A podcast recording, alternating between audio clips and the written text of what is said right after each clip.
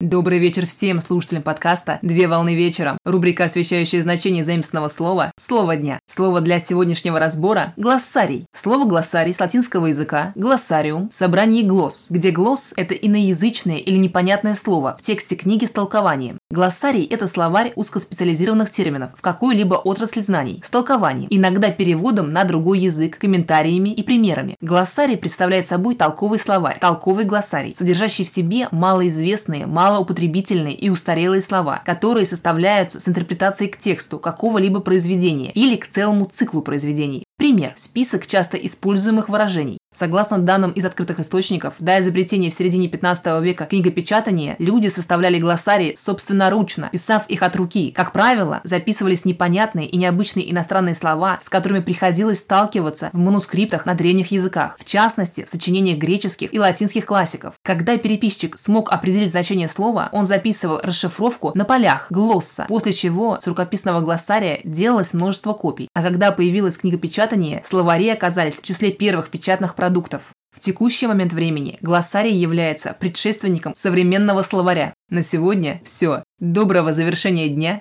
Совмещай приятное с полезным.